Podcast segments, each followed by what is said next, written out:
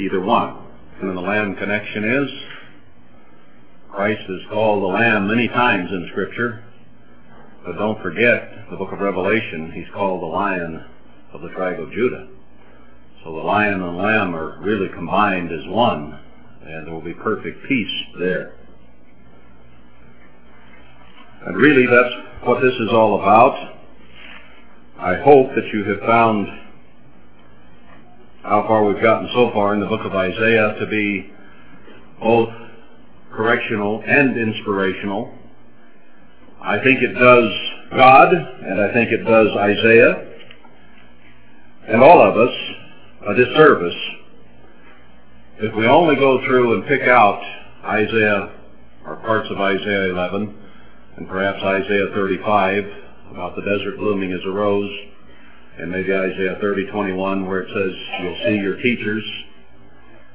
We pick out a few of those things that are uh, exciting, encouraging, and inspirational for us.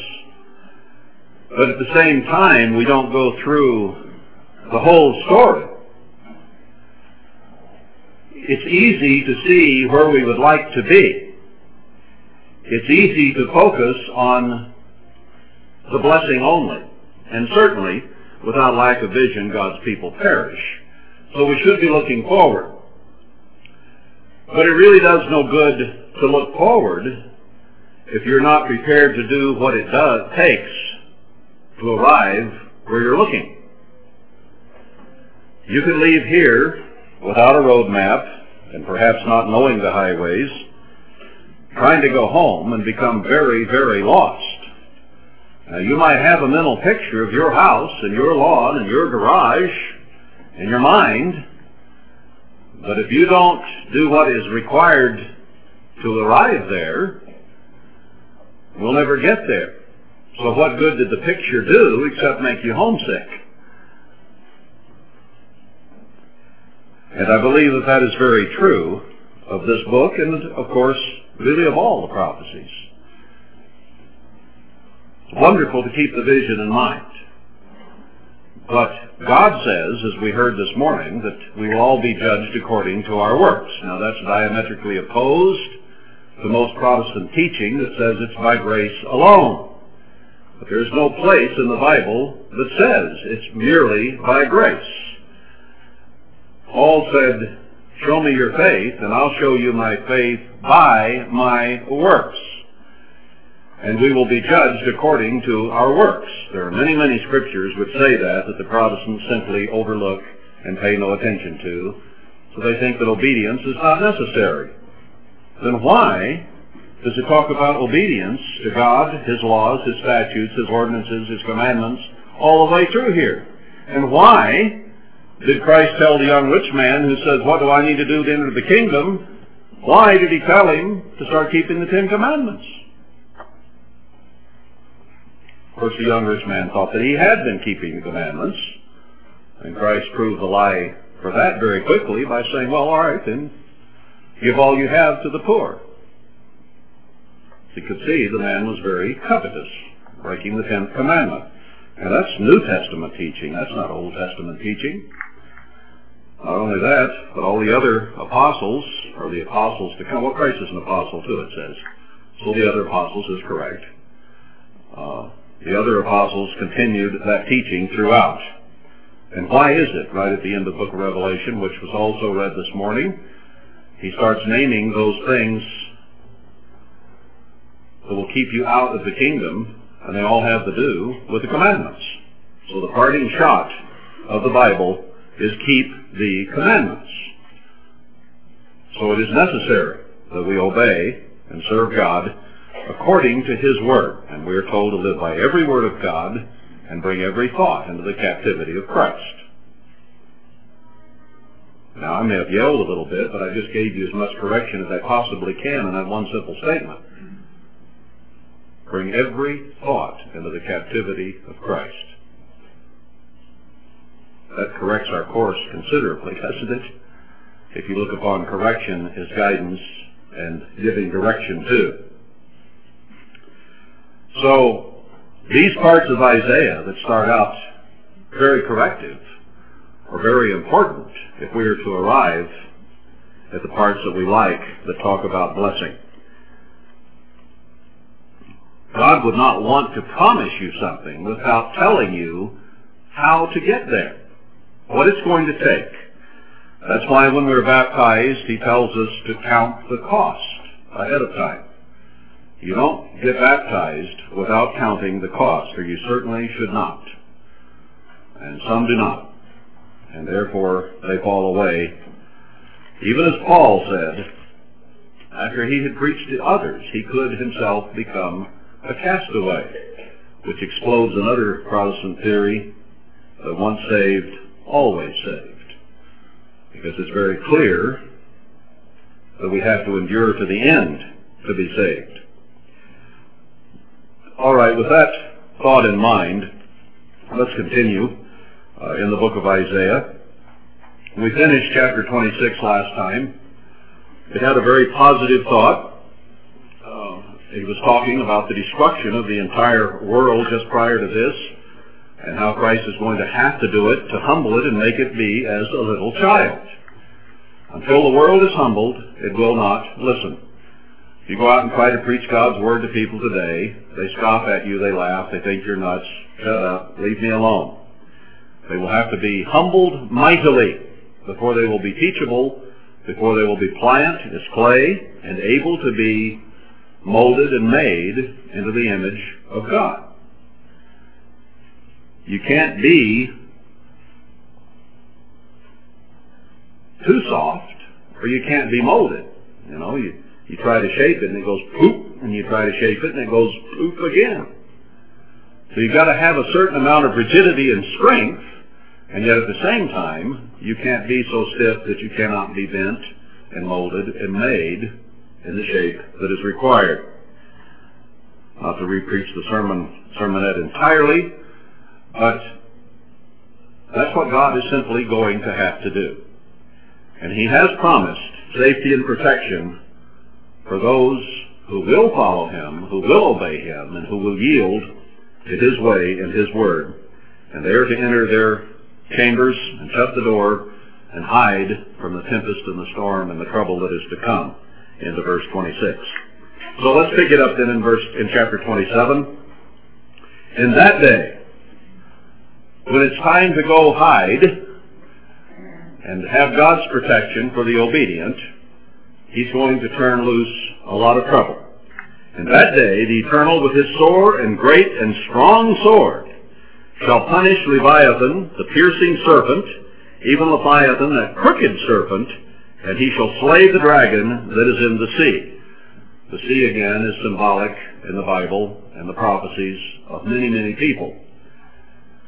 And I think certainly that the Leviathan here, the crooked serpent, is speaking of Satan, and he also calls him the dragon, which Satan is called in other places. So God is going to take care of the dragon. Now he's not going to kill Satan, because it was read to us this morning that he will be put in the lake of fire, and there he will be tormented forever. Not that flames can bother him, but the very fact that he is in solitude, solitary confinement, and has nothing pleasant about him will be torture enough. What God is saying is I'm going to knock down, destroy everything satanic on this earth. And who is the one that really gets, or who gets the punishment? People, for the most part, who have gone Satan's way. Now it is comforting to understand that all these people that are going to die in the end time wars and the seven last plagues, the great tribulation, everything that's coming, are going to be resurrected and have an opportunity at salvation. Now that's what this day really picks, are pictures, and perhaps, even though it was reviewed this morning, we need to understand God is not unmerciful. God is the Father, and He is going to have children. And God is not going to be a futile Father. He will have many olive plants about His table. Now, Romans 11 makes it very clear that God has concluded all Israel in unbelief that they might be deceived, and therefore he can show mercy because they have been deceived. So Satan deceiving the world, and he has deceived the whole world, Revelation 12, 9 or 9, 12 says. He's deceived the whole world. But God is going to hold it to his account, not to the deceived people's account. God has a wonderful plan of salvation that the Protestants simply do not understand, so they're out trying to save the world, thinking Satan's winning. And that's not what's going on at all. God has allowed the prince of the power of the air and the ruler of this present world to deceive the world, that he might save them later when they come up in a resurrection. So you and me, when we see dead bodies splatter all over the pavement in Iraq or Vietnam or whatever you are you want to name, it looks pretty final, doesn't it? And yet God, who created mankind, can pull those bodies together and give them life and breath again. And give them an opportunity, once they have been humbled, to learn salvation and learn his way and ultimately to be saved. So as dire as this might seem, and as much as we might want to escape it, God has an answer for all those people. Now, you and I don't fit that category because since we've been called now, this is our day of salvation. This is our only chance. No one gets but one chance. These people who have been deceived have not had a chance because they have been deceived and therefore could not react properly. But you and I have had the deception removed. God has called us now, and this is our one opportunity for eternal life to live in the kingdom of God. The wages of sin is death, not reincarnation, as satanic religions would tell you. After that, the resurrection. So God says he's going to take a hand at Satan's world and he's going to slay everything that Satan has done. Verse 2, In that day sing you to her a vineyard of red wine. Now he changed his subject here and he's talking about his people again. Sing to her a vineyard of red wine. Out of a vineyard comes grape juice and red wine. It is a symbol of wealth. It is a symbol of a vineyard well cared for. Now remember Isaiah 5 where God said he was very upset with his vineyard and he would strip away the hedges and knock down the, the tower, the watch, and allow it to be taken? Here he is saying just the opposite. I, the Lord, do keep it. He keeps his vineyard now. There's been a change here. I will water it every moment. It will not be out of his sight. He will take very good care of it. Lest any hurt it, I will keep it night and day. Now this is very positive and encouraging after he said he was going to strip it away and let it go to nothing. And that's what has happened to the church. Because of unrighteousness, God took all wealth away, basically, and is still in the process. And he's knocking it flat till not one stone is left upon another. But he's going to turn it around. For those who are faithful and remain faithful, he's going to keep us. He will water us every moment. And he'll keep an eye on us day and night. He says, Fury is not in me, who would set the briars and thorns against, or who would set the briars and thorns against me in battle. But who, who is going to try to damage my vineyard once I start protecting it? I would go through them, I would burn them together. Anyone who tries to do anything against his people, once he returns his blessing to them, he is going to take care of. Or let him take hold of my strength that he may make peace with me, and he shall make peace with me. So God, even those, even those enemies, God says, if they want to make peace, I'll make peace. But if not, watch out. He shall cause them that come of Jacob to take root. Israel shall blossom and bud and fill the face of the whole world with fruit. The face of the world, not the whole world. I don't know why I threw that in. But Jacob is again going to blossom and flower and produce. We're not now, be it church or be it physical nation of Israel. We're producing the fruit, the work of the flesh, works of the flesh, not the fruit of the spirit. Look at our society. Has he smitten him as he smote those that smote him? Or is he slain according to the slaughter of them that are slain by him? In measure, when it shoots forth, you will debate with it. He stays his rough wind in the day of the east wind. This is very poorly translated in the King James. Uh, he, he's talking here about having just blown us away is the east wind. Uh, the Living Bible makes it a little clearer. I'm not going to drag it out and read it all, but uh, God has taken away the strength. He's taken away the wealth. He's taken away everything. By this, therefore, shall the iniquity of Jacob be purged. Obviously, the, the object here is to get rid of iniquity, to get rid of a sin. So God blows away as the east wind. And this is all the fruit to take away his sin. Makes it very clear that everything God is doing to us right now, he is doing to get rid of sin. We need to be in a mode of thinking of overcoming, growing, and getting rid of sin. Because that's God's object. And if we're going to be pleasing God, then that's what we're going to be doing, is getting rid of error, wrong, bad thinking, wrong spirit, wrong attitude, everything which is sin, we should be getting rid of. And if that's his goal and purpose, he won't be satisfied until it's accomplished, will he? That's the way God is. He finishes things. So his idea is to take away sin. When he makes all the stones of the altar as chalk stones that are beaten in sunder, the groves and images shall not stand up. Whatever idols we have made for ourselves, he's going to beat down. They won't be like we had made great pillars of granite anymore. To him, they'll be like chalk. Chalk is very uh, easy to break, hard not to break. But granite will be to him as chalk. And he's going to knock down all of our groves and images.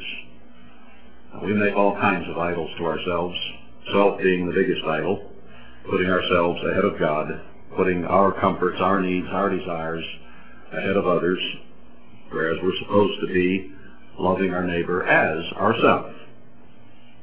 Verse 10, Yet the defenced city shall be desolate.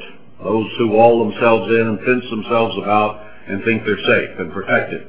Whether it be spiritual walls we build around ourselves saying, I'm doing okay, I'm fine, I'm all right, God will knock down that self-righteousness and the habitation will be forsaken and left like a wilderness. There shall the calf feed and there shall he lie down and consume the branches thereof. We'll be, we'll be made like a wilderness. The church is being made like a wilderness and very shortly our nation will be made like a wilderness there won't be plants being planted and agriculture going on. The animals will simply graze and browse where they can find something and they'll consume the branches. Now, if you use the analogy of a tree as the church or as the nation, the branches are all consumed off it. It doesn't leave much, does it? When the boughs thereof are withered, they shall be broken off. The women come and set them on fire, for is the people of no understanding. So once he destroys the tree, it dies, and then women will come and break the dry branches off and burn them in a fire. That's what our nation is going to look like. For it is a people of no understanding. Therefore he that made them will not have mercy on them, and he that formed them will show them no favor. Even God who made us requires certain conduct. He requires accountability. He made us to live a certain way, like He lives. The way of life is described in the Bible. And anyone who is not willing to live according to God's ways is going to be cut off, root and branch, and burned up. God will not show favor unless we are a goodly vine, unless we do what we're supposed to do. Now, he does say again in Romans 11, 26, I believe it's 26, all Israel shall be saved. So what that means is he's going to cut them off physically until the thousand years is finished. And then they will be resurrected to physical life, be taught the truth, and have an opportunity to choose the right way. If they choose God's way, then they will be saved. Verse 12, and, and it shall come to pass in that day that the Eternal shall beat off from the channel of the river under the stream of Egypt. Now the river in prophecy generally refers to the Euphrates. Uh, the Assyrian who comes against us, our enemies, will be beat off of us from the Euphrates to the Nile. In other words, all the area that Israel occupied during that time equates to all the area that we are in today. And the Assyrian will be beat off of Israel throughout all her places, in other words. And you shall be gathered one by one, O you children of Israel. But he's going to gather his people together, both the remnant first of the church and then later the remnant of Israel that remains. And it shall come to pass in that day that the great trumpet shall be blown. I would assume that's the last trump in the context here. And they shall come when they were ready to perish in the land of Assyria and the outcasts in the land of Egypt. Uh, the last trump is when the first resurrection occurs, and that may be a call to the rest of the world to begin to wake up. Now, I doubt he will begin to gather them actually until a year later, so maybe the great trumpet here isn't that last trump. But at a time when Christ comes back to the earth to put down all kingdoms and set up his kingdom, a great trumpet will be blown that will be the signal to begin gathering all of those people who have survived the great tribulation and the seven last plagues. Now he produce, he uh, pronounces some more woe. It's interesting when you read through this whole book, he'll pronounce woe, and then he'll give you some hope and inspiration and encouragement and promise of safety, and then he goes back and starts talking woe again. Well, what he wants us to do is go through this, understand what we are, what must be done, give us a little encouragement, and then smack us alongside the head a little more, and give us some encouragement, and then smack us alongside the head a little more. And this pattern will be seen all the way through this book, as late as chapter 65 and 66. It's still going on. It's not like it proceeds from you've done badly, now straighten up, now you're blessed, you know, in, in one story flow. He keeps going back and forth. 28 romps a little more. Woe to the crown of pride, to the drunkards of Ephraim, whose glorious beauty is a fading flower, which are on the head of the fat valleys of them that are overcome with wine. He said, you've been wealthy, you've had these valleys, but you're so busy, drunk on your own pride, and drunk on wine, that you're not paying attention to me. Behold, the Lord has a mighty and strong one, which is a tempest of hail and a destroying storm, as a flood of mighty waters overflowing shall cast down to the earth with the hand. God has someone ready to punish our peoples. We saw earlier that the Assyrian is the rod of his anger. And the world conspiracy that is going on today. There are a lot of people who hate America, and they are going to conspire together to destroy us, and God is going to allow it. Verse 3, The crown of pride, the drunkards of Ephraim, shall be trodden under feet. Interesting that we so many times have our little flags and bumper stickers, proud to be an American. American pride. God hates pride. Even with his own son, who lived a perfect life, he didn't say, my boy, I'm sure proud of you. He said, No, this is my beloved Son, in whom I am well pleased. There is no room for any kind of pride anywhere.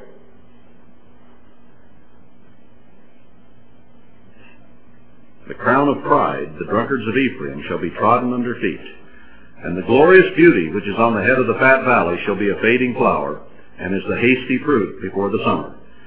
Which when he that looks upon it sees, while it is yet in his hand, he eats it up. So the Assyrians and the, the conspiracy, the confederacy, are, to use a modern term, the coalition against America, is going to come in and pick us like a piece of ripe fruit and eat us.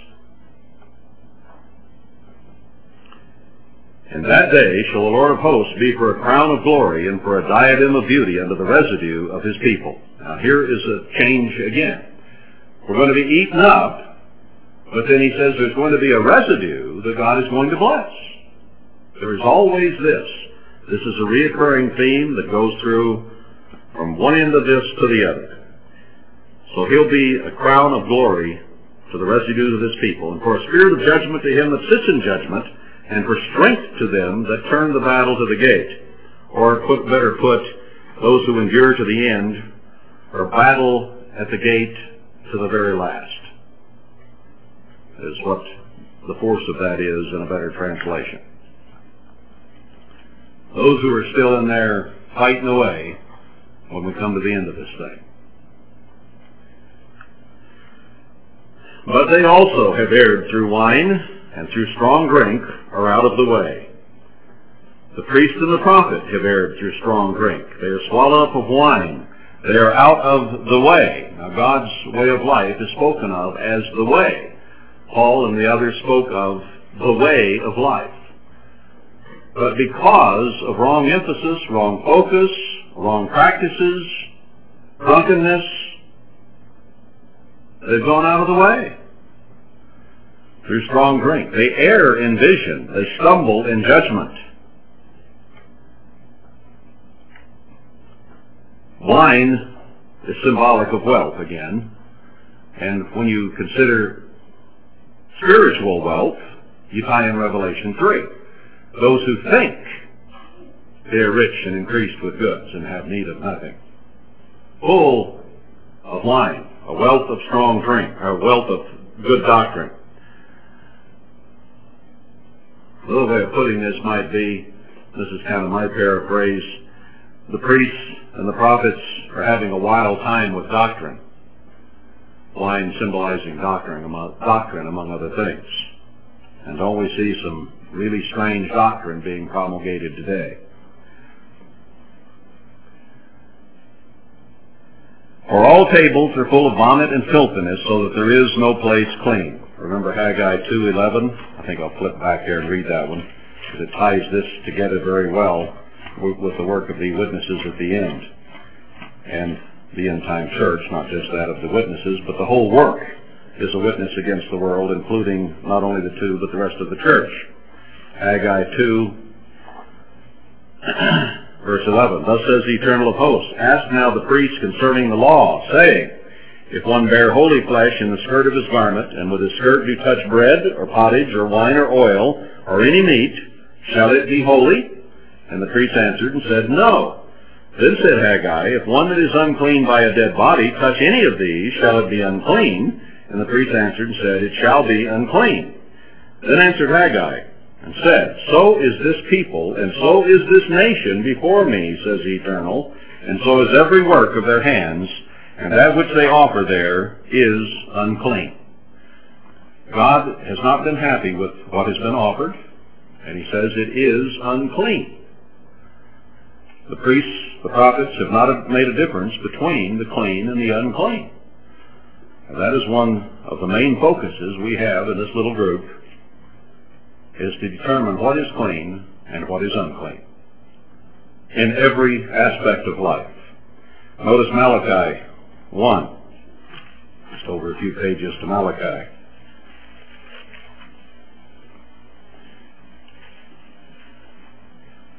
Into verse 6. O priests that despise my name, and you say, Wherein have we despised your name? You offer polluted bread upon my altar, bad teaching, bad practice.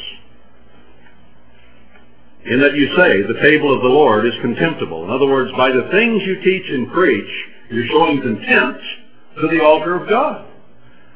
Now, didn't all the Old Testament requirements uh, tell you to offer that which was perfect, without blemish, without spot, without injury. God wanted the best offered to him. But we're not given the best. Well, there's the standard. We have to give that which is the best. And if you offer the blind for sacrifice, is it not evil? And if you offer the lame and sick, is it not evil? Offer it now to your governor. Will he be pleased with you or accept your person, says the Lord of hosts? He says, even men don't want you to bring sick, lame, wretched things to them. Why do you do it to me? Do we give the best of our time and energy to our brethren and to God? Or just sort of what's left over? Verse 12. You have profaned in that you say the table of the Lord is polluted and the fruit thereof, even his meat, is contemptible. And God says it is a weariness to him. So we must be very careful not to lay the unclean, the polluted, on God's altar. He wants us to bring the very best. When we come before Him, we should bring our best prayer. We should bring our best thoughts. When we come to Him, like say here, we should wear our best clothing, for that matter. When we think of God, we need to think of high standards because He requires high standards. He is not pleased with average or poor. He even calls the weak and base, but he says, don't stay that way. Go on to maturity. You don't have to always be weak and base. Don't come to have yourself pigeonholed in weak and base and stay that way.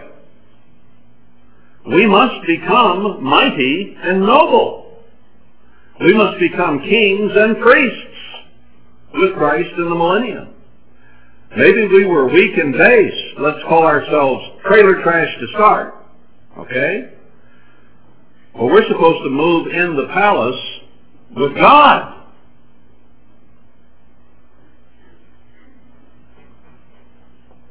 So don't justify what we are by saying this is what God called, or as the Protestant songs go, take me as I am, Lord.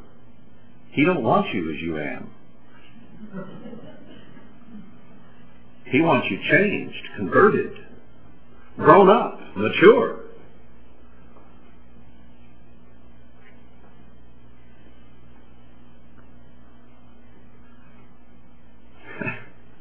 I would hate for him to come back and say, ah, you're my son, and you still look like trailer trash to me. I would rather he would say, you're my son in whom I'm well pleased. Now we have a long ways to go, I think. He called Christ that. And aren't we supposed to become like Christ? To be like him in every way, to think like him, walk with it as he walked? 1 John 2, 6. Walk as he walked. Do as he did. Be as he was. It's not vanity to try to be like Christ. It's not ah. sacrilege or blasphemy to try to be like Christ. But They told Christ it was blasphemy for him to be like the Father. No, it's not. God created us in his image, and what did we do immediately? We took a dive. Now we're supposed to be coming up from that and being in his image. What happened there in the Garden of Eden was an incredible travesty. But our ancestor chose the wrong way. And we have been in a battle ever since to get back to where we should be, to be like God. Verse 9, Whom shall he teach knowledge? And whom shall he make to understand teaching or doctrine? Them that are weaned from the milk and drawn from the breast? When you're just a child, just weaned, is that the time to learn knowledge? Let's go back to Hebrews 5 for a moment. Hebrews 5.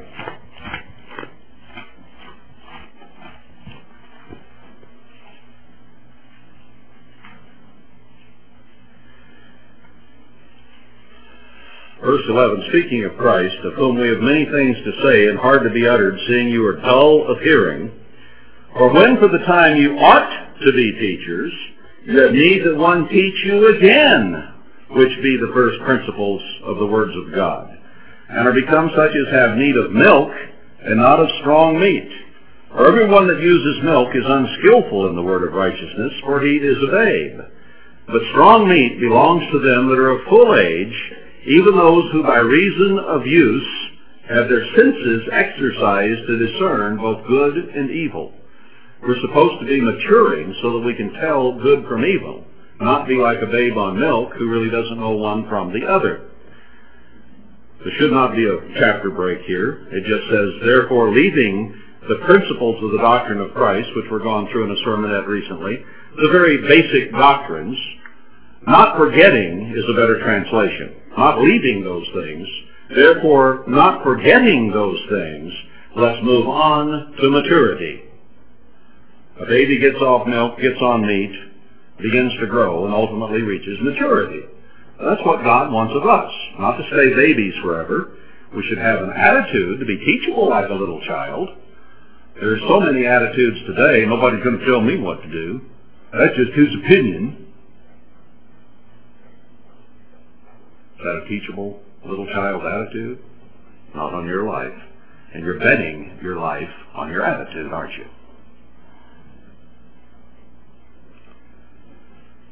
He goes on here in verse 10. For precept has been upon precept, precept upon precept, line upon line, line upon line, here a little and there a little. For with stammering lips and another tongue will he speak to this people, or has he spoken to this people, better said. As I said in Romans 11, God has concluded them in unbelief and in deception so that they could be taken, snared, and deceived and not lose out on salvation today, but be resurrected in a humble context and be given a chance at salvation at that time. So most people, when they read the Bible, think, man, what language is this in? Or, to use a common expression, looks like Greek to me. A lot of people have picked the Bible up and started reading it and tried to make heads or tails or sense out of it, and they read and they get confused because it doesn't make any sense to them. And the reason is that God has written the Bible in such a way that you have to take some here, some there, and put the whole story together and it simply cannot be done without His Spirit to lead and guide that process. Therefore, people can read the whole Bible, read it through, scratch their heads and say, what was that all about? Because they don't get the picture of God's plan and what He's doing. They don't know what is to be done and what is not to be done. God did that on purpose. He wrote it this way. To whom he said in verse 12, This is the rest wherewith you may cause the weary to rest. His word has a lot of peace and rest in it if you understand it and follow it. That's what he gave it for. And this is the refreshing, yet they would not hear. Did they not despise Moses? Did they not stone all the prophets? Did they not turn away from anyone who told them the truth? They always have. Is it any different today? Not at all. People want to do what they want to do, and they simply, in many cases, will not be told what to do. By God himself, through this word. But the word of the eternal was to them precept upon precept, precept upon precept, line upon line, line upon line, here a little and there a little, that they might go and fall backward and be broken and snared and taken. God has written the Bible the way it is written on purpose, so that they would not understand.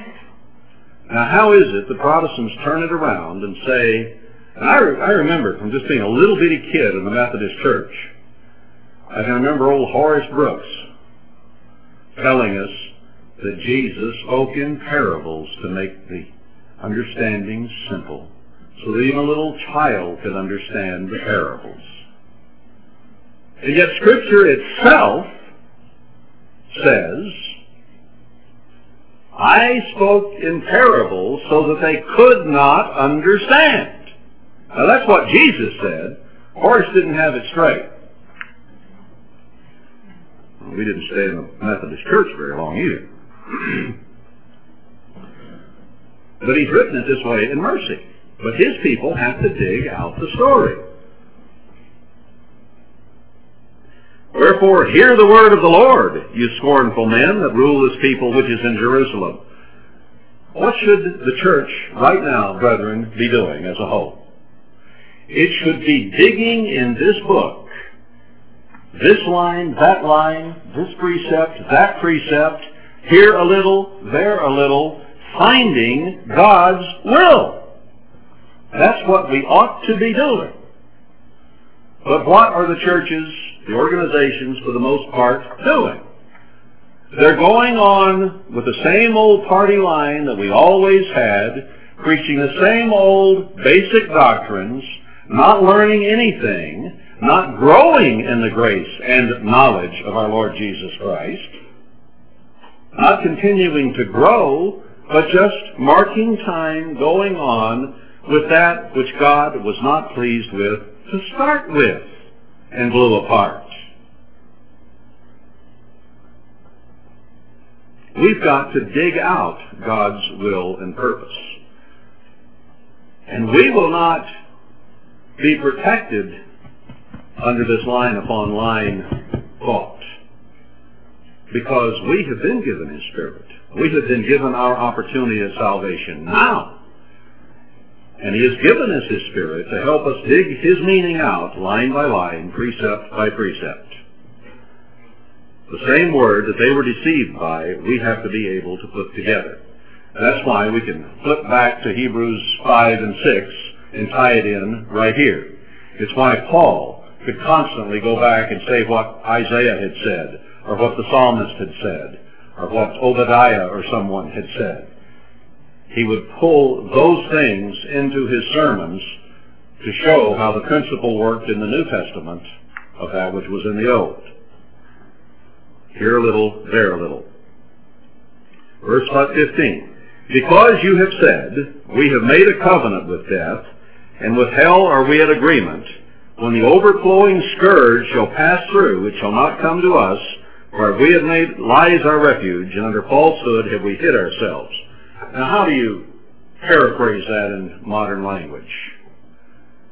We think we know all the answers, we know that when the Assyrian and the conspiracy, the coalition against America comes through, it will not bother us because we have it all figured out and everything will be okay.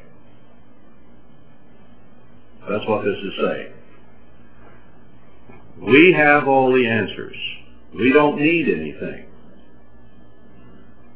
That is a Laodicean attitude and one which God will not put up with. Or maybe I should say that better grammatically. That is a Laodicean attitude which God, what was I trying to say? I thought it was very clever. What happens when I try to be clever. up with which he will not put, or something like that I had in mind, so I didn't end with a preposition, but what difference does that make? Let's go on with what God says. So they have come up with excuses, lies really, to cover what they're doing that does not fit this word. Verse 16, Therefore, thus says the eternal God, Behold, I lay in Zion for a foundation, a stone, a tried stone, a precious cornerstone, a sure foundation. He that believes shall not make haste, or not be worried and be hasty. He knows if he follows that foundation stone, he'll be okay. Of course, Ephesians 2 tells us Christ is the chief cornerstone. That's the cornerstone that everything is built upon. He says, Judgment also will I lay to the line and righteousness to the plummet. Now how is he going to do that? Well, he says he gives Zerubbabel and Joshua, the two witnesses, the, the, plumb, the plumb line and the rod of righteousness. And they will measure the church. He tells them to measure the altar and them that worship therein in Revelations 11, or Revelation 11, 1 through 2. It is their job to check it out and see if it fits the tried stone, the precious corner, the sure foundation, or not. Is the church in line with Jesus Christ? That's the goal and the purpose and the job. So he's going to give a plumb line and a rod of righteousness. He says, And the hail shall sweep away the refuge of lies, and the waters shall overflow the hiding place. In other words, the, foundation that you are building has to be on the foundation of Jesus Christ, the cornerstone. And if you don't lay it on a sure foundation, it will be swept away. Remember Christ's instruction about not lay, building your foundation upon sand, lest the water come and wash it all away?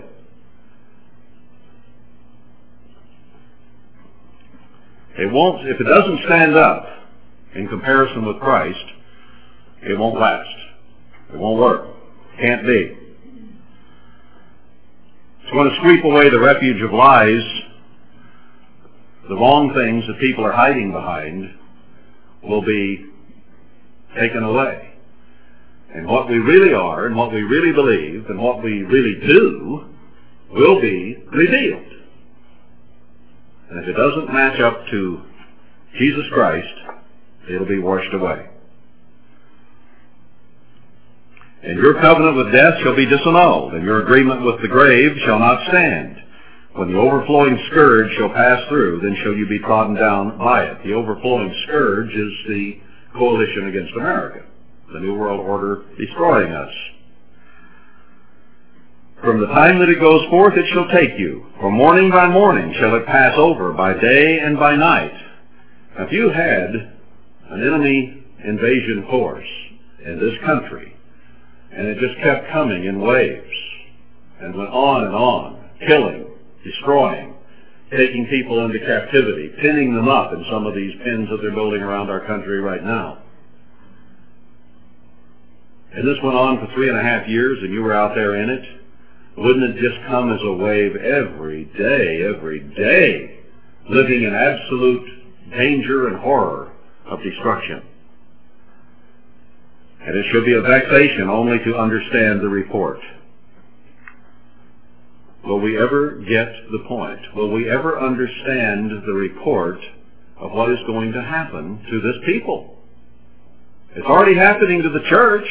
Can't we look around and say, well, the nation must be next? And know for surety that that is coming because that's what this book says.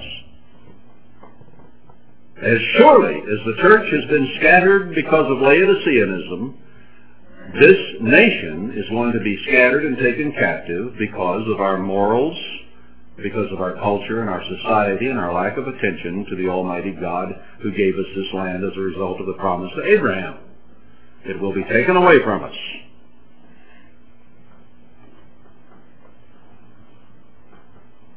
Isaiah 53:1. Who has believed our report?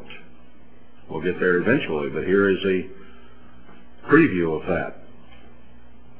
For the bed is shorter than a man can stretch himself on it. It's going to be a very uncomfortable time. Have you ever slept on a bed that was too short and you hung over both ends? I see a couple of smiles with some of the taller guys especially. I slept on it in places where there just wasn't enough room. A pickup seat, even, is shorter than I am and you curl up and you get your, you know, you're in a fetal position this way, and then you turn over and your knees hit the seat and your nose smashes against it, and you're uncomfortable. You can't really stretch out. The whole world, and this nation in particular, is going to be very uncomfortable for three and a half years. And the covering narrower than he than that he can wrap himself in. Combination of two things. The bed's too short and the blanket's too narrow. and you pull the blanket over to warm your front and your back gets cold and you turn over and pull it this way and you, you just get cold all over and you're miserable all night long. We've all been there. You ever hear of a bed hog? Hover hog? Kids sleeping together? Give me some blanket! And they pull away from each other, back and forth.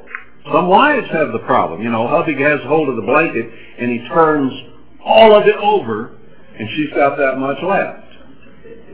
God says this nation is going to be like that during this period of time. For the Lord shall rise up as in Mount Perazim. He shall be wrathful as in the valley of Gibeon, that he may do his work, his strange work, and bring to pass his act, his strange act. Now isn't it a strange act to have your own people that you consider the apple of your eye, and you devastate them, destroy all but a remnant? That's a strange and unusual thing, isn't it? What if you had ten children, and you decided, well, let's see, in order to make this thing right, I think I'll kill nine. That would be a strange and unusual act. You'd go to jail for that. I'd even have the injection for that. It's a strange sounding thing. God has the power to resurrect, doesn't he? So he's doing it, really, for the national good. And when he resurrects, they'll be humble and ready to listen, and then they can have salvation. And it may also have preference not only to the strange thing of destroying so that he might save, but also the mystery of God, that we're to become God. That's a strange and unusual sounding thing. Tell people in any of the religions of this world that our goal in life is to become God, and most of them will think you're blaspheming. But doesn't kind beget kind? God begets his own kind. He made us in his likeness, in his image. And he told us we could live forever, be the bride of Christ. Is Christ going to marry something lesser than himself? Well, perhaps a little less, lesser in glory. He'll always be the husband and always be in charge. But his bride has to be of like kind. Well, that's strange to the ears of this world. Now therefore, be you not mockers, lest your bands be made strong, lest you get tied up and can't get loose. For I have heard from the Lord God of hosts a consumption even determined upon the whole earth. Isaiah says, you better be careful, you better pay attention, because God has told me there's going to be a consumption on the whole earth. Give you ear and hear my voice. Hearken and hear my speech. I'm going to pick up the living here. I said it here. This next section is really poorly written in the King James and hard to understand beginning in verse 24. I want to read it to you out of the Living Bible. Uh, he says, listen to me, listen as I plead. Does a farmer always plow and never sow? Is he forever harrowing the soil and never planting it? Does he not finally plant his many kinds of grain, each in its own section of his land? He knows just what to do, for God has made him see and understand. He doesn't thresh all grains the same. A sledge is never used on dill, but it is beaten with a stick. A threshing wheel is never rolled on cumin, but it is beaten softly with a flail. Bread grain is easily crushed, so he doesn't keep on pounding it. The Lord of hosts is a wonderful teacher and gives the farmer wisdom. So he says God will instruct and give discretion. He does everything in a proper way, a proper order. He knows exactly what he's doing. And he will take care of us. Verse 29, again in the King James, this also comes forth from the eternal of hosts, which is wonderful in counsel and excellent in working. So he gives encouragement again. God knows exactly what he's doing with us. If he puts us through trials, through trouble, through afflictions, which he said all Christians will have, he knows exactly what he's doing and why. Because he knows what we need to get our attention. The book of Ecclesiastes says, time and chance happens to them all. But Ecclesiastes is written from the standpoint of normal human life without God being involved. And truly, time and chance happens to all these people out here in this world. But I do not believe time and chance happens to you and me. We are the called of God. Our hairs are numbered. He knows everything that is going on in our lives. If something happens to us, there is a message there. Look for it. Find it. Think it through. Why did God let this happen to me? Why didn't he prevent it? He could have. He could have. But he allowed it to happen. When things that are adverse happen to us, we need to keep some scriptures in mind. Many are the afflictions of the righteous, but God will deliver him out of them all. But he allows those afflictions to occur to teach us something. Through much tribulation enter the kingdom of God. The tribulation we have is allowed to come upon us that we might learn the lessons we need to learn. You don't have auto accidents like the world does. If you get a fender bender or a rollover or something, God wanted you to learn something from that. So think about it.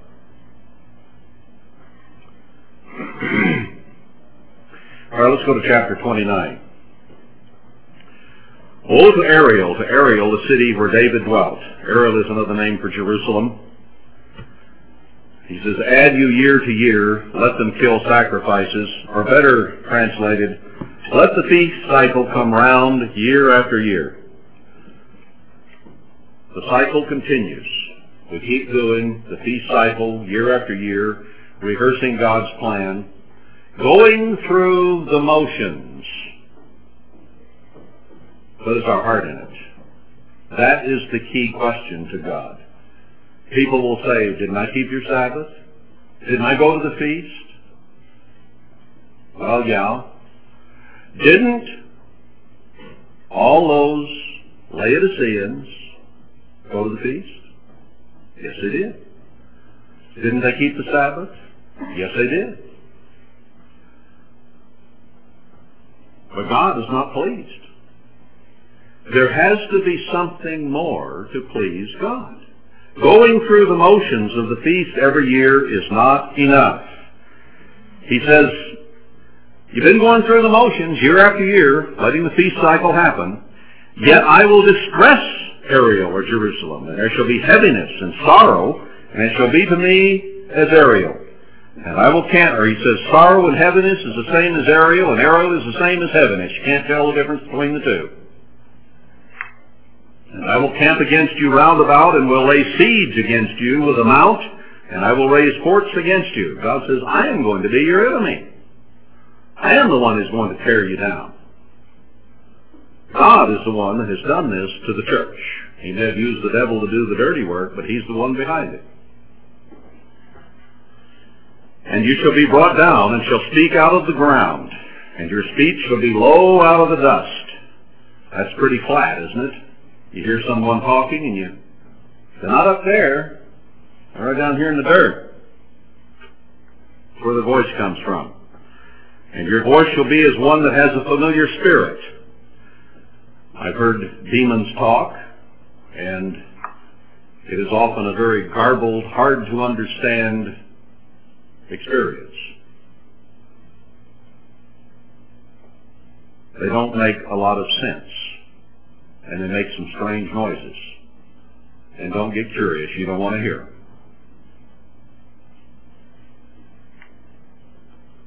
Out of the ground and your speech shall whisper out of the dust.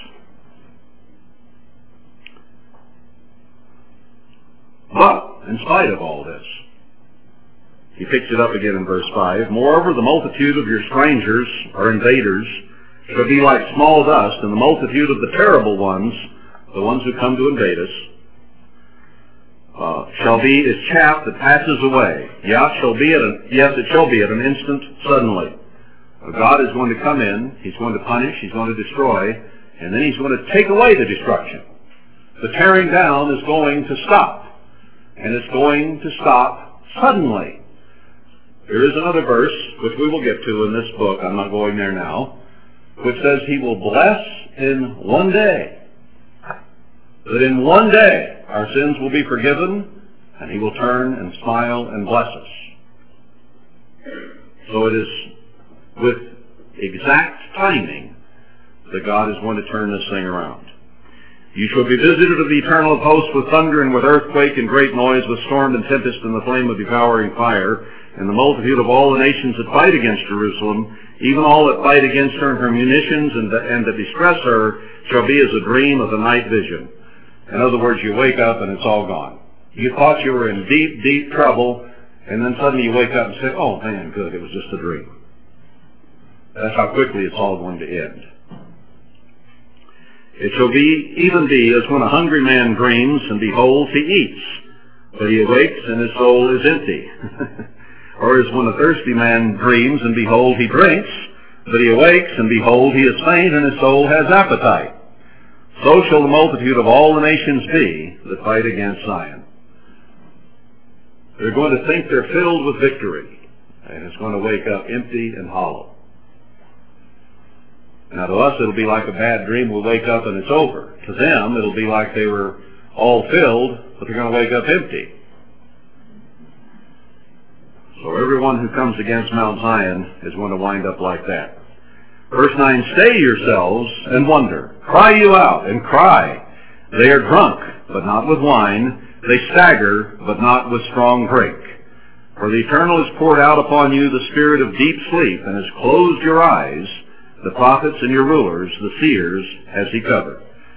For God says, the staggering that we're doing is not necessarily because of drunkenness, but because God has blinded the eyes and it's like we're sleepwalking. There's not a whole lot of difference between a drunk and a sleepwalker, is there? Both kind of stumbling about, not knowing what they're doing.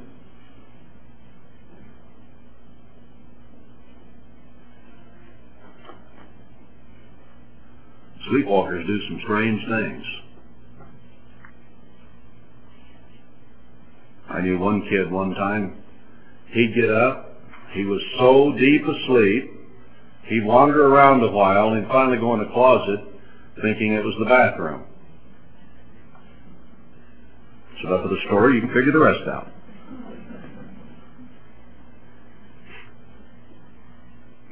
God has closed your eyes. Says the, the ministry, the rulers, covered their eyes so they can't see what's going on. Where do you hear these messages that Isaiah, Jeremiah, and the prophets lay out being preached today? You don't hear much of it, I'll guarantee you that. There might be some little pockets here and there through the church where you'll hear it. But not much, because most simply can't see.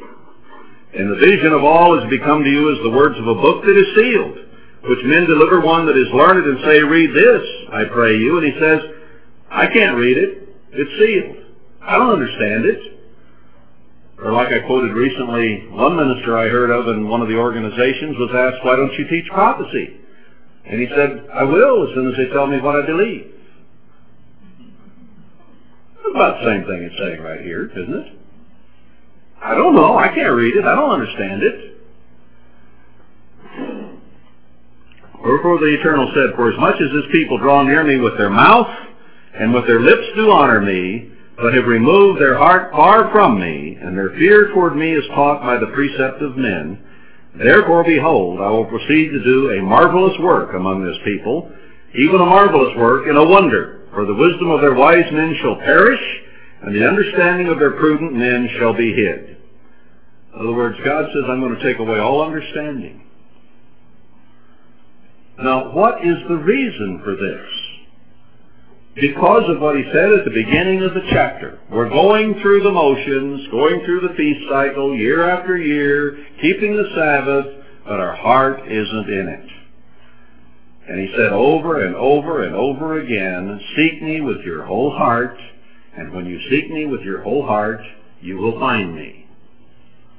That is the theme that is echoed over and over and over again. That is the biggest problem with the people of God today. They're going through the motions, doing lip service, coming to the feast, but not really worshiping God with their heart, but doing whatever it is that pleases them. That's the problem. The focus is gone. God lays it out very clearly here. They honor me with their lips. They go through the feast cycle, but their heart isn't in it. Oh, that there were such an heart in them, he says. Therefore, he says, I'm taking their understanding away. Most of them have no idea what's going on why. God takes it away if you don't have your heart in it. Out of the abundance of the lips, or out of the abundance of the heart, excuse me, the lips speak. What do we talk about? What do we have on our minds? Are we talking to God? Are we praying to God? Are we reading His Word? Is that what we talk about? Or do we have other things on our minds? Why does He hate our feasts? Because we come there and we have something else on our minds. We don't have putting Him first in our lives, in our hearts and minds, and therefore He takes away understanding. Woe to them that seek deep to hide their counsel from the eternal, verse 15, and their works are in the dark, and they say, Who sees us and who knows us? God isn't looking. God doesn't care. He doesn't mind if I do this. Surely your turning of things upside down shall be esteemed as the potter's clay, for shall the work say of him that made it, He made me not? Or do you think you're brighter than the one who made you? Now he starts molding that kind of clay pot, and it has that kind of attitude, he's going to pick it up and turn it upside down and smash it into not a work of art anymore, but just a lump of clay. I mean, don't we need to look around and say, who made me? My body is fearfully and wonderfully made. The fact that the nervous system and the muscular system and the digestive system and all these systems work together are an incredible work of art that God has put together. The fact that a human body works, reproductive systems, everything works. Isn't that incredible? And then, then man says, ah, there's no God. We just evolved. That stretches any thinking person's credulity, I would think, to the breaking point. Did this just come together? It's ridiculous. Had to be made, had to be designed, had to be thought out, and then had to be executed. Have you ever seen a clay pot just sort of appear out of dust on your nightstand? There was all that dust there that you hadn't cleaned off. And amazingly, it just turned into a pot. Incredible. Stupid.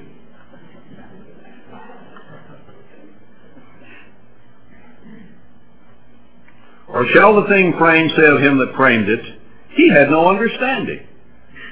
As intricately and as wonderfully as the human body is made, do we look at it and say, there was no understanding involved here? Man, he must have understood something about electrical circuits for me to be able to think in my toe wiggle. He got the circuits right, didn't he? The point he's making is shouldn't we pay attention to somebody that could do that? Is it not yet a very little while and Lebanon shall be turned into a fruitful field and the fruitful field shall be esteemed as a forest? God is going to cause things to grow back after he destroys them. And it's just a little while till this turnaround comes. When we read this here in the end time, It's only a little while till this turnaround begins. And anyone who's not paying attention and doesn't have his heart in it is going to be left behind and not go into the chambers and shut the doors and be left in the tribulation. And that includes 90% of the church. And in that day, verse 18, shall the deaf hear the words of the book, and the eyes of the blind shall see out of obscurity and out of darkness. All of a sudden the Bible's going to open up and all these things they read about and sort of gave lip service to and sort of went through the cycle with are suddenly going to come real. Oh no, this is really happening, isn't it? well, duh. Where was our heart? Where was our head? The meek also shall increase their joy in the eternal, and the poor among them shall rejoice in the Holy One of Israel. Doesn't he say he's going to save for himself a poor and meek and humble people? Not the proud, not the vain. He resists the proud, gives grace to the humble. For the terrible one is brought to nothing, and the scorner is consumed, and all that watch for iniquity are cut off. That make a man an offender for a word, and lay a snare for him that reproves in the gate, and turn aside the just for a thing of nothing. Will get put down for bringing the message. The message that I am preaching to you today, straight out of the book of Isaiah, and I don't think I'm throwing my opinions in here. I'm just reading it and letting the chips fall, expounding it, making it a little clearer perhaps. But this is going to happen. And you know what? Most people in the church today, if they heard this tape, would scoff and say that's ridiculous. God isn't going to let 90% of us go into the tribulation. Our group's going to a place of safety because we're the Philadelphians.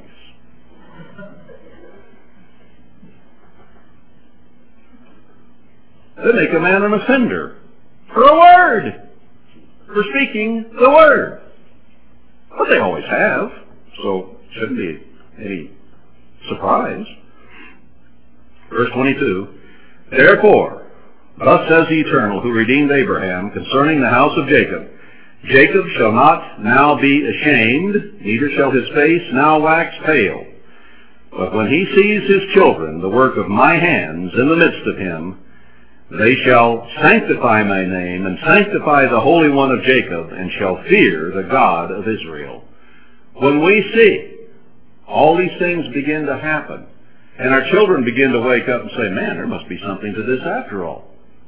Why was I so despiteful of my parents' religion? Why did I diss it and go for the glitterati of the world? Why did I cast it aside? We're going to see our children come around because all these things I'm telling you about today are going to happen, brethren. And our kids are going to say, wow.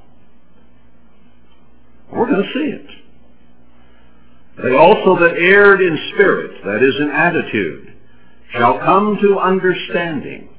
Those who laughed and mocked and scorned the word of God and went through the motions, feast after feast, year after year, kept the Sabbath, week after week, but didn't have their heart in it, and who became blind, are going to be, begin to truly wake up when God begins to do these things that he says he will do. Those that erred in spirit and attitude shall come to understanding. Doesn't John 4.24 tell us we must worship in spirit and in truth? That's what we will come to. He has here erred in spirit, and they that murmured shall learn doctrine or truth. Finally, the spirit will be right, the knowledge will be correct, and finally, we will be worshiping in spirit and in truth. That's what God is looking for. When he says, worship me with your heart, he wants your whole spirit and attitude to be involved with him. He is central in your life. He is everything to you. Everything else is satellite to that. Husband, wife, family, children, material things are all satellite and should revolve around your emphasis on God. He wants your whole heart. He wants your whole spirit. And he wants you to worship him in truth. Well, I'm within three minutes of time to be done, so I'm going to stop there. And it does close there on a very positive note. But Jacob will hear. Jacob will understand. And some of us will wake up. So drive safely as you go home or as you fly. People tell you, well, have a safe trip when you get on a plane. What do you have to do with it? I guess you pray ahead of time that God will get it up and down safely. But you don't have a lot to do with it. Now, driving's a little different matter. You might have something to do with it if you're sleeping at the wheel or driving too long hours or whatever. So be alert, be awake, be alert spiritually and awake throughout this coming time we have. Six months till Passover. So be alert and awake, and be alert and awake on the way home. And thank you for being here. Thank you for being willing to listen to what God says, because most don't simply want to hear it, and they will laugh and scoff. I know it's a hard message. I know it's difficult. But we've got to have a vision of where we're going, and we've certainly got to understand what it's going to take to get there. And we've got to give our whole heart to God and worship in spirit and in truth. So I think that's a good parting thought for the end of the Feast of Tabernacles and the last great day. So go with God.